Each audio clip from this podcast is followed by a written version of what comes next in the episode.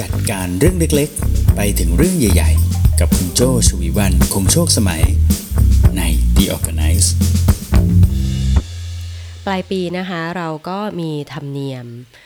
หลายอย่างให้ต้องทำนะคะ เช่น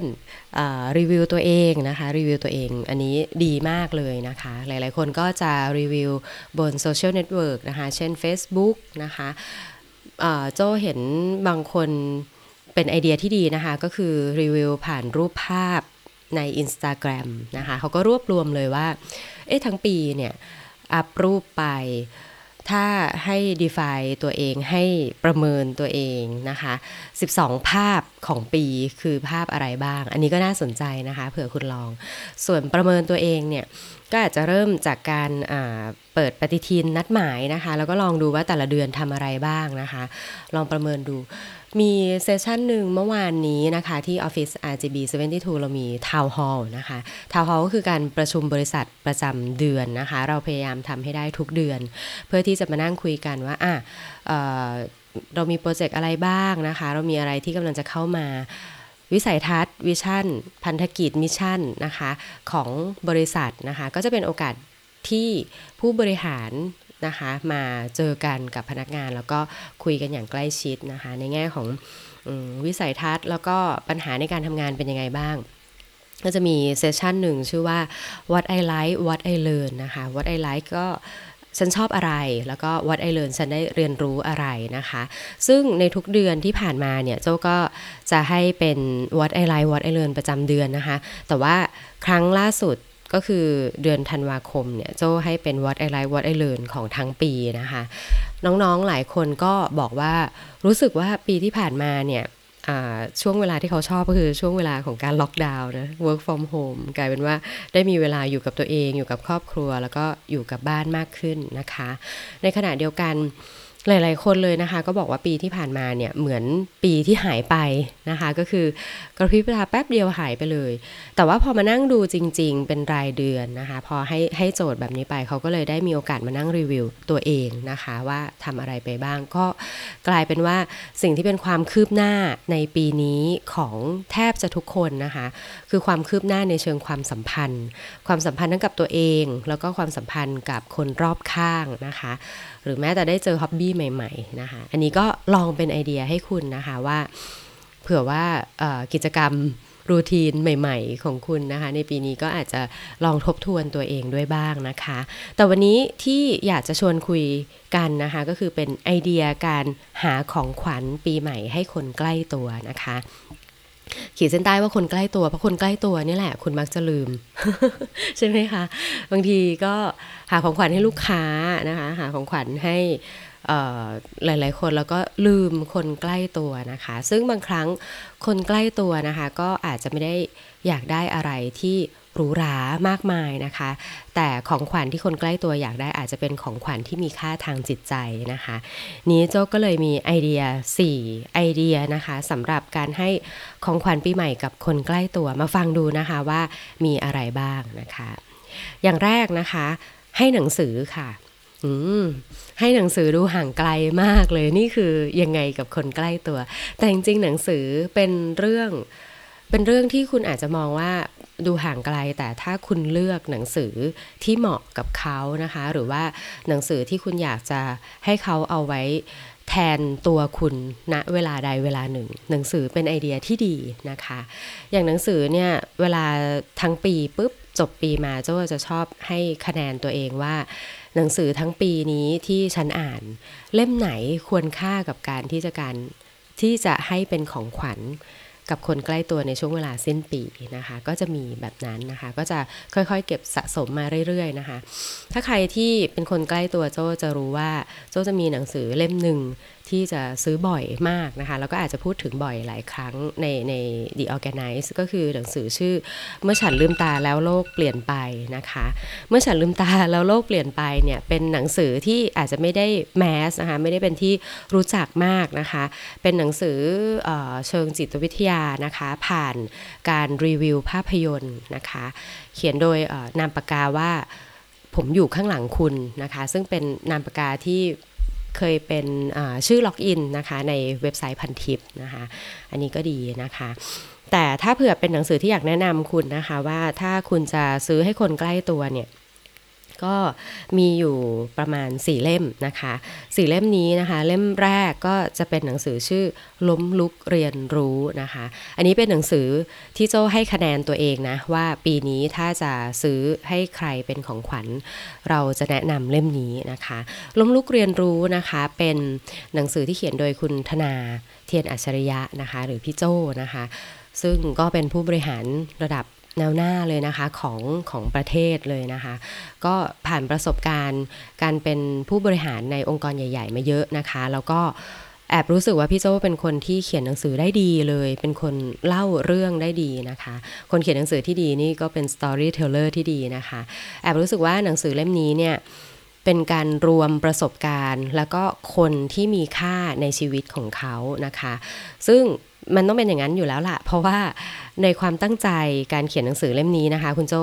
ให้ไอเดียเอ้ให้ให้เหตุผลไว้นะคะว่าเขาเขียนหนังสือเล่มนี้เพื่อที่จะให้ลูกสาวนะคะ ดังนั้นเนื้อหา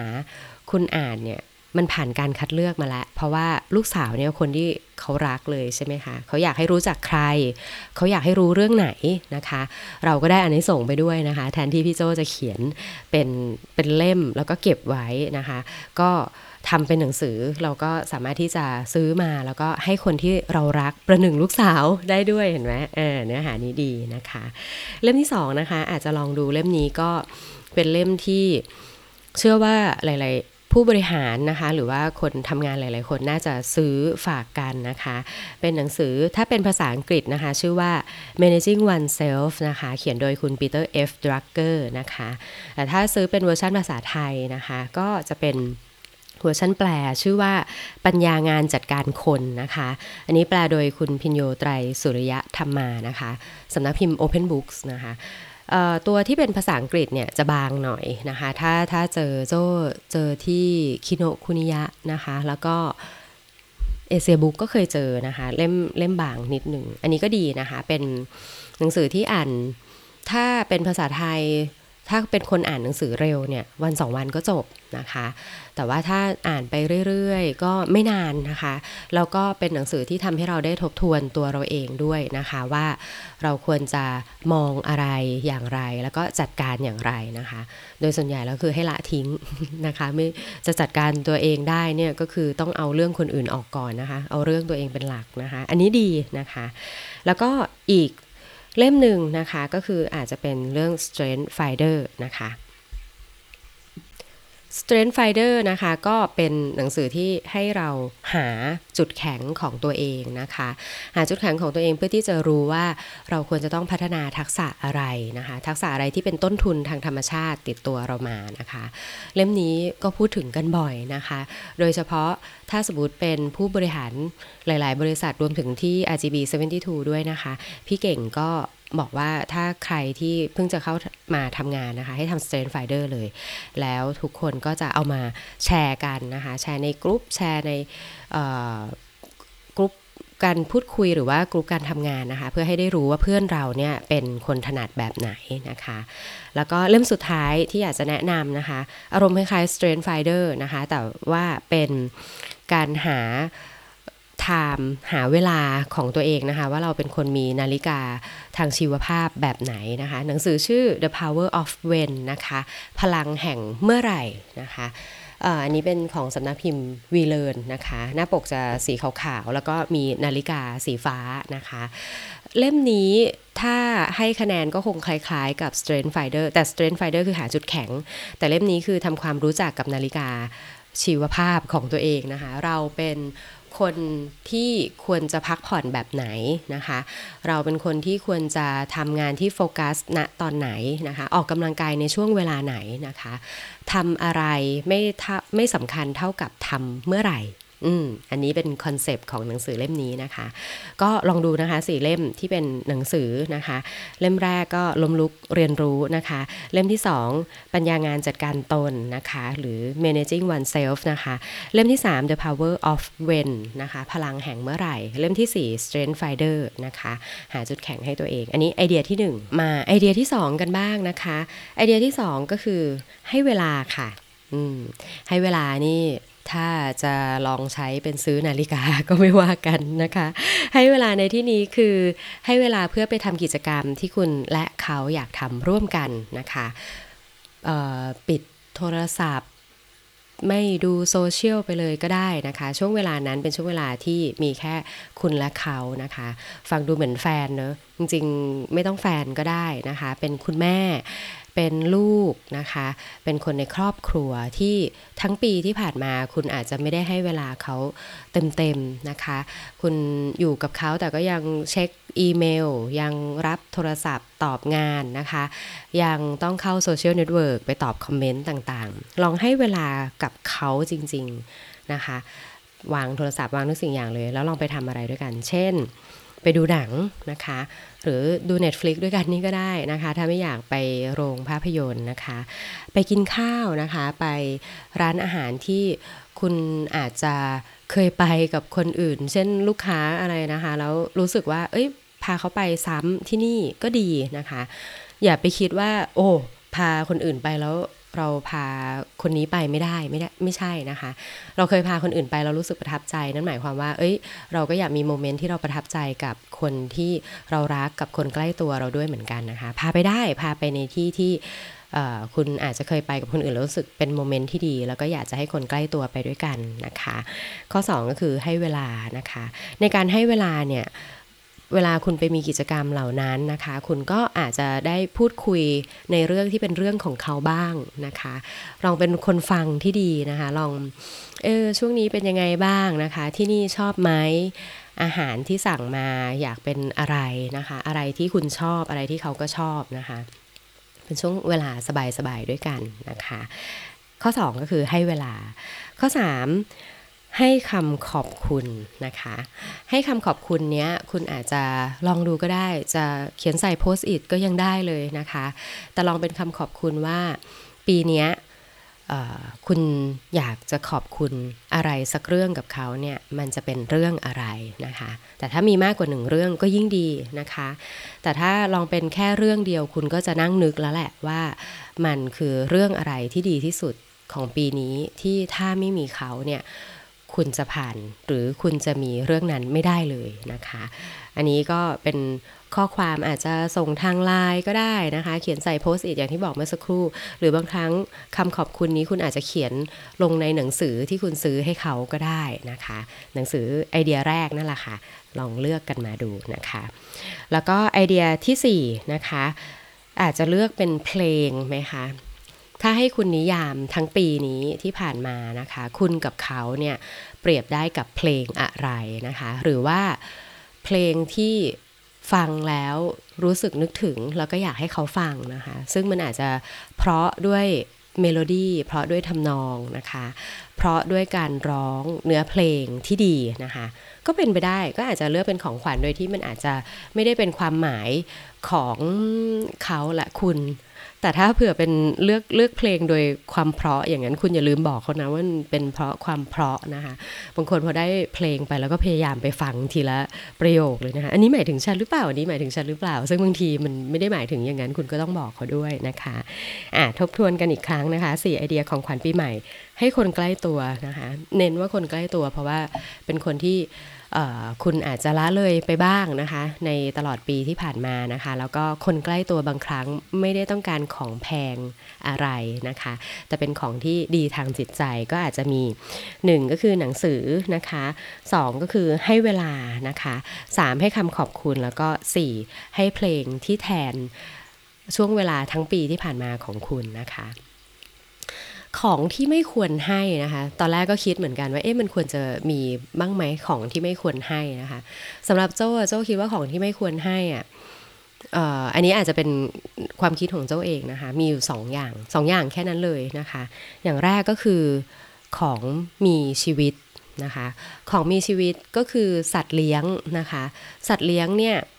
ถ้าคุณไม่ได้สนิทกันแบบที่คุณรู้ว่าเขาอยากจะได้สัตว์เลี้ยงนี้นะคะ หรือแม้แต่สนิทกันโจ้ก็ยังไม่อยากให้คุณซื้อให้เลยคุณอยากอยากให้เขาซื้อเองนะคะก็คือ อย่างเช่นให้สุนัขอย่างเงี้ยให้แมวนะคะ ของที่มีชีวิตเนี่ยพอถึงเวลา